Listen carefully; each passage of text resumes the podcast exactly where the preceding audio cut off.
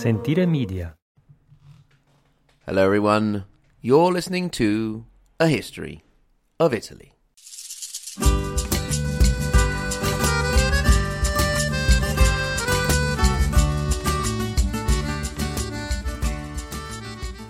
Episode 84 The War of the Italian Vespers. e non posso più accucciarmi e così ritorno su lascio i cori In the last two episodes, we saw that the Sicilians had rebelled against the rule of Charles of Anjou and started to massacre all the Frenchmen they found on their island in an event that came to be known as the Sicilian Vespers. The rebels knew perfectly well that Charles wasn't going to sit back and just take it, so they appealed to the person who was supposedly his boss, i.e., the Pope, who at the time was Martin IV. Now, why do I say he was the boss?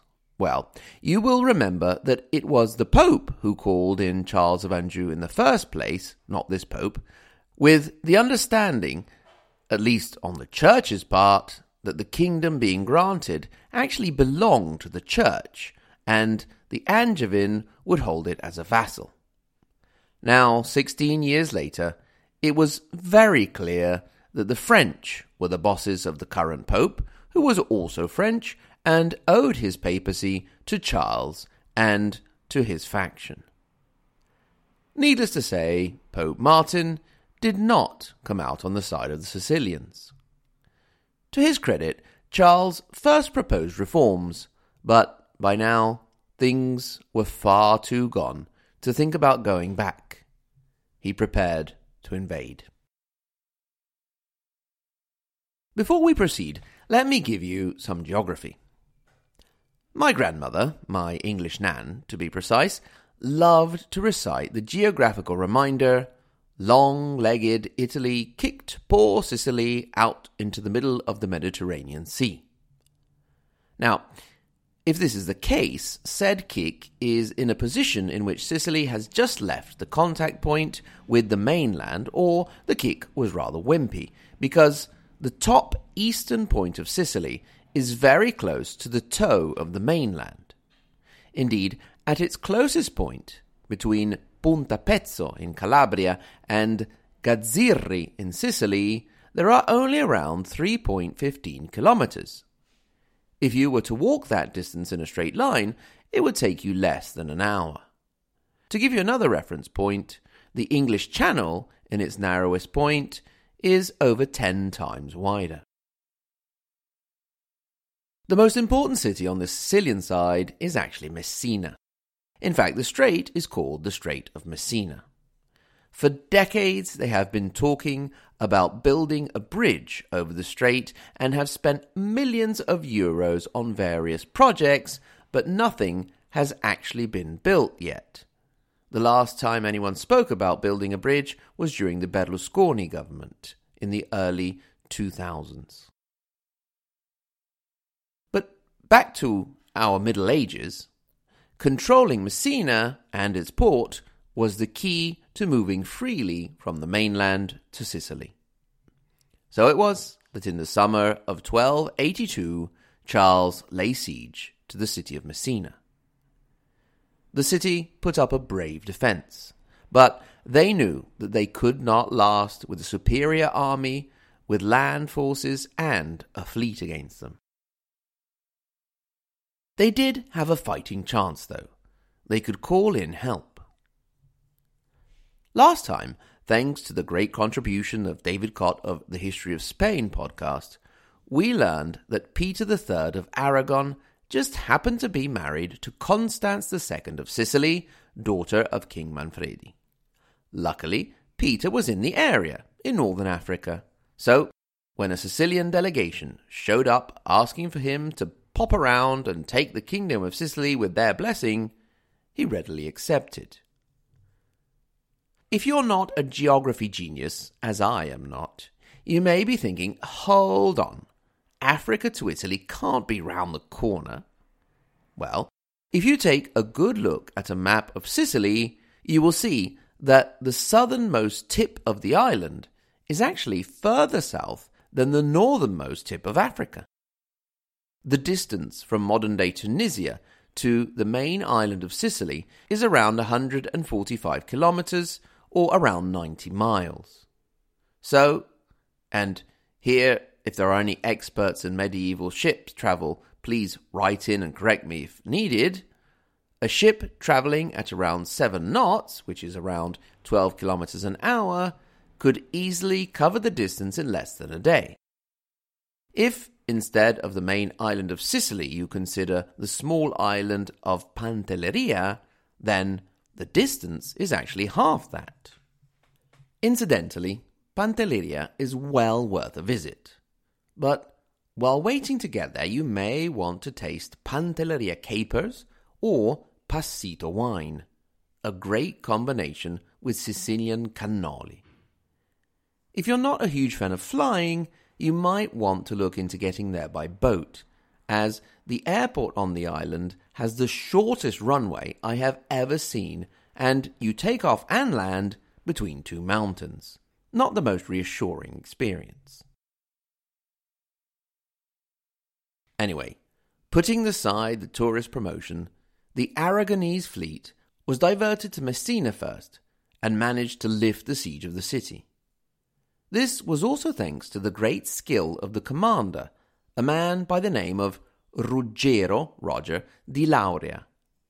He was a Sicilian noble from Lauria, of which his father had been lord. His father had died at the Battle of Benevento, in which Charles of Anjou had defeated Manfredi. Roger had fled in exile to Barcelona, where he had entered the service of the king. Ruggiero di Lauria was hailed as one of the best naval commanders of his age and never lost a battle. Unfortunately for the Sicilian Aragonese, this was also true when he switched sides, but we'll talk about that later. Meanwhile, King Peter of Aragon himself landed in Trapani in Sicily on the 30th of August 1282 and made his way to Palermo where the Sicilian parliament made the official offer of the crown of the Kingdom of Sicily. In the meantime, Ruggiero di Lauria didn't stop at Messina and headed up to start taking Calabria, the toe part of the boot that is Italy.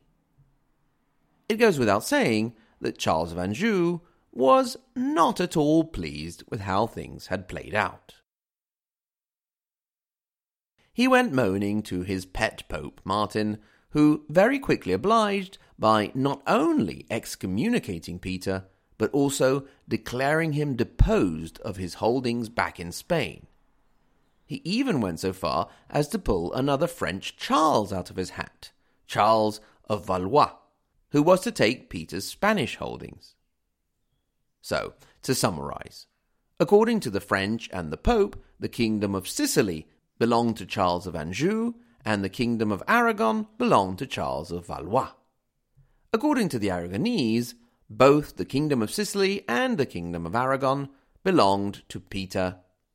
What's more, Peter actually held the Kingdom of Aragon, and now all of the island of Sicily and part of Calabria. Are we all in the picture then? Right. My dear long time listeners, will have understood by now that an excommunication was no laughing matter, but it was also not the end of the world. Especially now that the Pope was seen as being a French puppet, and there were quite a few people in Europe who were not too keen on the French or the Pope, and these included Rudolph of Habsburg, newly restored Byzantine Emperor Michael Palaeologus, and the Ghibellines in Italy then Pisa and Venice, and to top it off, King Edward I of England. In the end, the effect of the excommunication and deposition actually came out to a big fat nothing. With Italy and Europe picking sides and lining up, it seemed that war was inevitable. It was at this point, however, that Charles of Anjou had a bright idea. He and Peter would settle things as gentlemen with a good old duel. Charles, however, was about 15 years Peter's senior, so it wasn't going to be a one on one business. they would each pick 99 of their best knights and fight it out in a mini battle that would decide the fate of the kingdom of Sicily. Despite his advantage on the ground, like Marty McFly when someone called him chicken, Peter accepted the challenge.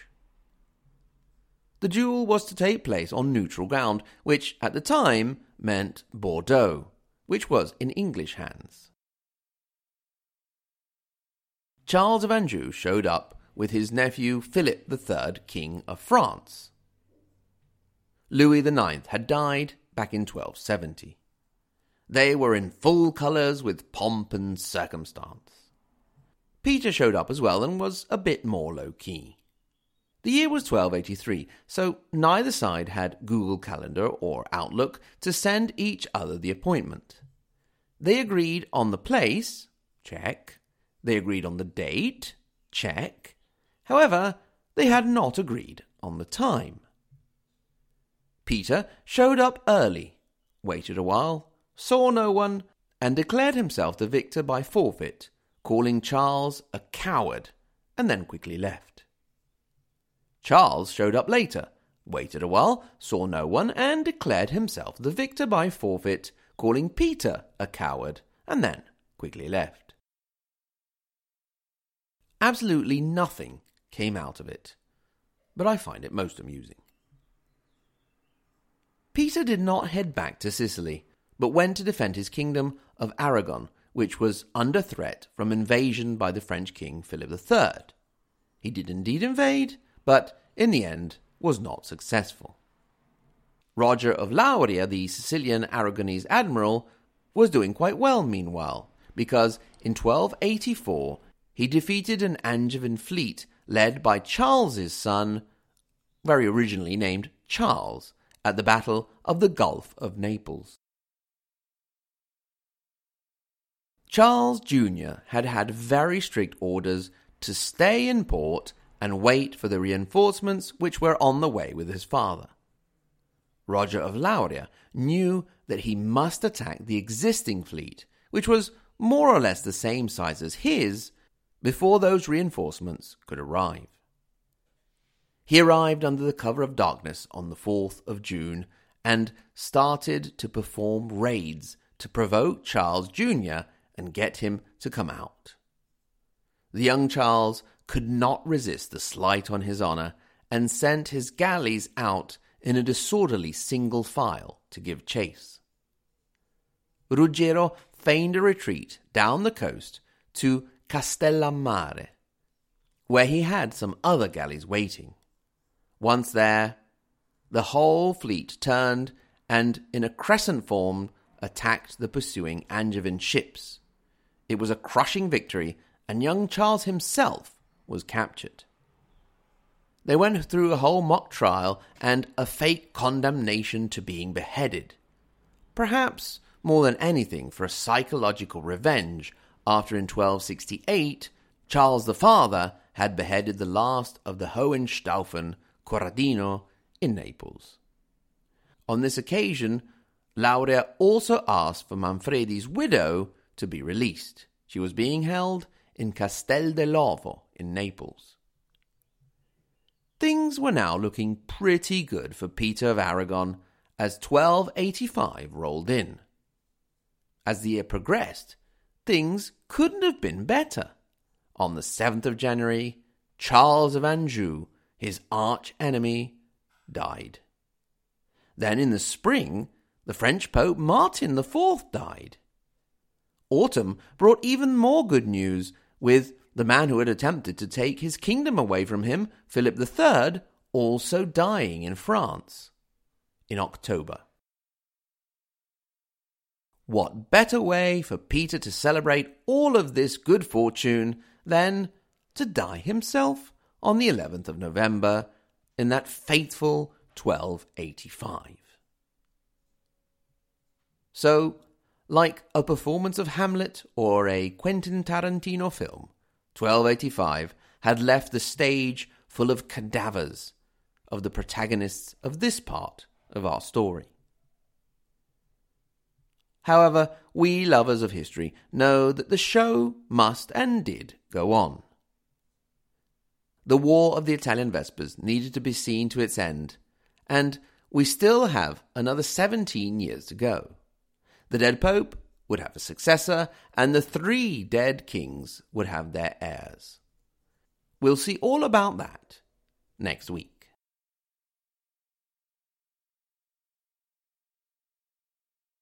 Thanks very, very much to everyone for listening.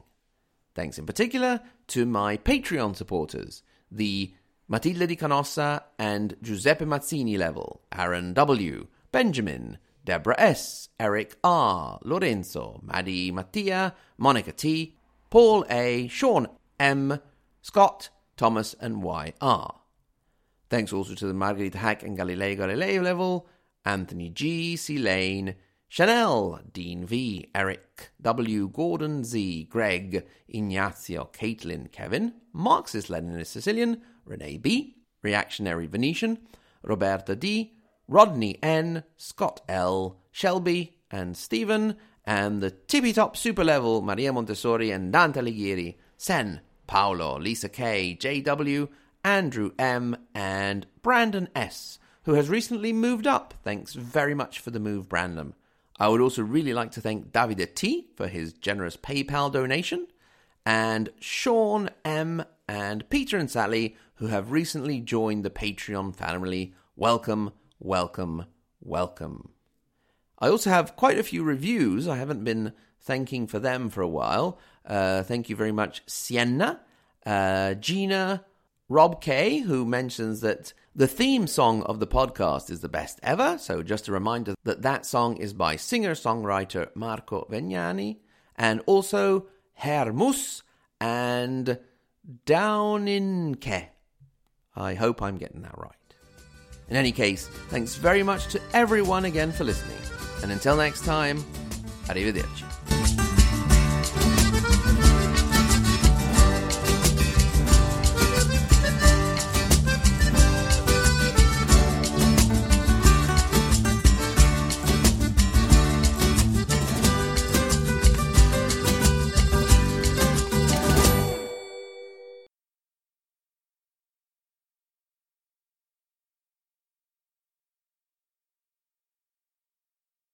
Well, men, we have been waiting for hours now. Um, sir, we have arrived a quarter of an hour ago. My good captain, time must be playing tricks on you. As I was saying, we have been here for hours now, and Charles has not shown his cowardly face. So, the day is ours! Hooray! Um, sire, I think I see some men arriving in the distance. What? Where? Over there, sire. Captain, those are simply grazing cows. But, sire, the cows seem to have men on them. Silly man, there must be something tall standing near the cows. Like what, sire? Well, uh, herd of giraffes. A herd of giraffes, sir, in Bordeaux, grazing with some cows. You were saying, Captain? Yes, sire, definitely I heard of cows and giraffes. Silly of me to not see it, sire. Better get going now. I hear those giraffes can be pretty aggressive. Several hours later. Aha! There is no one here. That coward Peter of Aragon fears me too much and has run like the rabbit he is. Victory is ours! Hey! Uh, but sire, uh, I think I, I see something moving in the distance. Uh, perhaps we can still catch them? Men? Where do you see them, Captain? Over there. You must be mistaken, soldier. They look like a herd of wild boar. Time to go now. Uh, boar, sire? Uh, they, they look a bit tall for boar. Are you sure they are not uh, men on horseback? Of course not. Perhaps some other animal are resting on the boar. other animals resting on the boar? Uh, like what? Eh, flamingos, perhaps. Really, sire? Flamingos resting on a wild boar in in Bordeaux? What was that, Captain? Yes, sire. I'm sure it is uh, flamingos resting on wild boar. Um, I, I forgot that they, they tend to do that in this season. Very good. And now, take this letter to the coward. You are big yellow chicken, big scaredy cat. Give me back Sicily. I had it first. Also, you smell. Love, Charles. Ah, strong words, sire. Uh, that's the kind of man I am. Also, I said love so you wouldn't feel so bad. Off we go.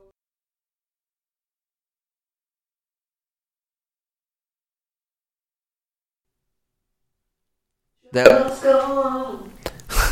I'm going to leave that so everybody hears you. I will. Sentire Media. Hey, podcast producers and show hosts. Do you want to join a podcast network that celebrates all things Italian? At Sentire Media, we understand the allure of Italy and its unique culture. Our devoted team of hosts and producers are all driven by their shared passion for Italy. And we work tirelessly to create the best lifestyle podcasts and content that will whisk you away to the very heart of Italy. With us, you can savor the mouth-watering flavors, get lost in the stories from the past, break down the cultural barriers, and truly immerse yourself in the vibrant traditions of this intoxicating country. If you have a great podcast idea or are already in production and would like to join Sentire Media, head over to sentiremedia.com, that's S E N T I R E media.com, and find out how to submit your show.